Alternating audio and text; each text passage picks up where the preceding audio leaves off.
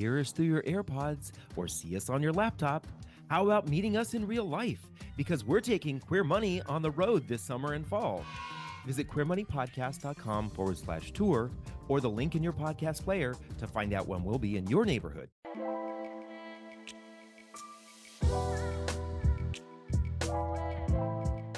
Welcome back to another Queer Money bonus episode where we are tackling the most affordable LGBTQ plus friendly cities in every single state, all 50 of them, maybe even some territories. Today, we are looking at the state with the most man made lakes 200 and the home of the highest hill in the world, Mount Cavanal at 1,999 feet. That's a hill. That must be the highest that you can get to be a still be a hill and not be a mountain. Yeah, I don't know what the requirements are. And the only U.S. state to produce iodine, and the state with 1 million acres of red dirt all from weathering sands, siltstone, and shale. You're listening to Queer Money bonus episode 411 and today we're discussing the most affordable lgbtq plus friendly city in the state of oklahoma. oklahoma. now on with the show the mission of queer money is to financially empower the lgbtq plus community join us in thanking capital one for supporting that mission oklahoma hmm. not the place where many people think of as the bastion of LGBTQ plus friendliness, right? Did, you know that I spent two weeks there one summer, many, many, many moons ago? Driving through no, in big circles. Went with a friend. no, I went with a friend and hung out, and it was very pleasant. I enjoyed myself. This was in '95, I think. Gotcha. It's been a minute ago. Well, Oklahoma is similar to states like Vermont and Washington, where there's a large concentration of the HRC MEI ranked cities that all are in a very concentrated area.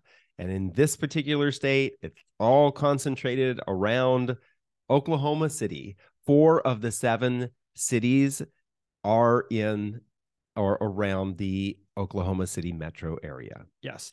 And every single city that we analyzed had a cost of living under 100%. So that's the first state in our analysis to have that happen. So everything is below the national average, which is great to hear, right? So looking cheap. for affordability. right. Exactly. Yeah. yeah. So who's our runner up? Our runner up is Tulsa, yeah. which is home of Black Wall Street. And if you watched or listened to Queer Money episode 249, you know about the uh, Tulsa massacre. Good thing though is that it seems to be uh, having being revitalized and so that's exciting and so we're going to definitely check that out here in the near, near future. Um not necessarily live there maybe but definitely to to visit and vacation maybe. Um but why did it get number two on our list? Uh, it has a 78 out of 100 on the human rights campaign municipal equality index which is tied with the winning city that we'll talk about here shortly. And has the highest average and median incomes for Oklahoma at 64,000 and 49,000 dollars a year respectively. Cost of living comes in at 87.9%, which is average for Oklahoma, but clearly below the national average. Uh, home values are on the lower side as well at $210,000 on average per property, and rents are the second lowest in the state of Oklahoma at $1,273 a month. Yeah. So nice yeah somewhat on the affordable affordable side and um those uh those in median incomes are somewhat on par with some of the much more expensive cities or states that we've looked at. Yeah. So I'm kind of surprised. This is really potentially has uh, a lot of value in uh, being able to stretch your dollar, especially if you're able to earn at or above those median and average incomes. Tired of all the credit card offers you get from your current credit scoring app? Download CreditWise by Capital One today to avoid them.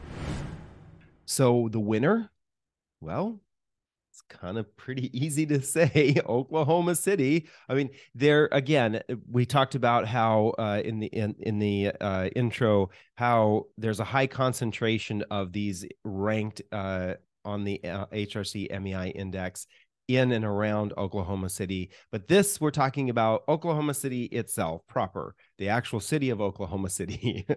it did also get a 78 on the uh, the MEI index. It tied for number two for uh, average median and income, just slightly below uh, Tulsa, which was kind of interesting at 62,000 and 48,000 respectively. It has the second lowest cost of living for the cities that we looked at in Oklahoma, coming in at 85.8, so almost a 15% discount to the national average the home values and the rents were right around the middle with $213,000 for homes, uh, about one uh, uh, $1,300 a month for rents, considerably cheaper than the national average. And in general, it just was just slightly better for home values and prices when it comes to uh, the state than Tulsa was. So that's what pushed it to the number one spot. So, what are other great things about Oklahoma City? Well, it's actually a very vibrant metropolis um, that many people might not be familiar with. It's full of museums, zoos, botanical gardens, parks, and even a wildlife refuge, which is pretty cool. Uh, Northwest 39th Entertainment District, aka the Strip, where I had a good time one night, is one of the uh, is where all the nightlife is, including the gay scene, um, and it hosts actually the Oklahoma City Gay Pride and Festival every year. Uh, the District Hotel is the country's largest gay only operated and owned uh, gay dis- gay hotel in the country. That is crazy to me. Yeah. Um, and it's also on the uh, on the strip.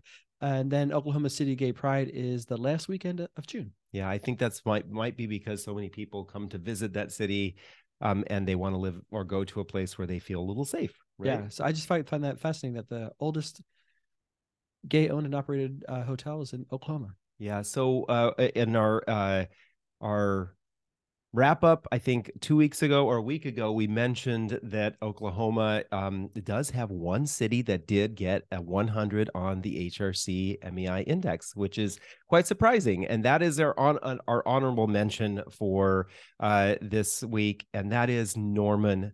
Uh, Norman, Oklahoma is actually a southern suburb of Oklahoma City. Um, it is uh, the primary campus of the University of Oklahoma, which probably plays into why it did get that 100. Um, some other things about Norman is uh, that it did come in number two for median um, and average incomes, um, which were close to the rest of uh, Oklahoma City. Um, but it is the cost of living is slightly more expensive than Oklahoma City proper itself. So this is uh, a higher end suburb of the city. Um, it did have the second highest home values at 236,000 and the third highest rents at 1,333, which is still about $600 lower than the national average.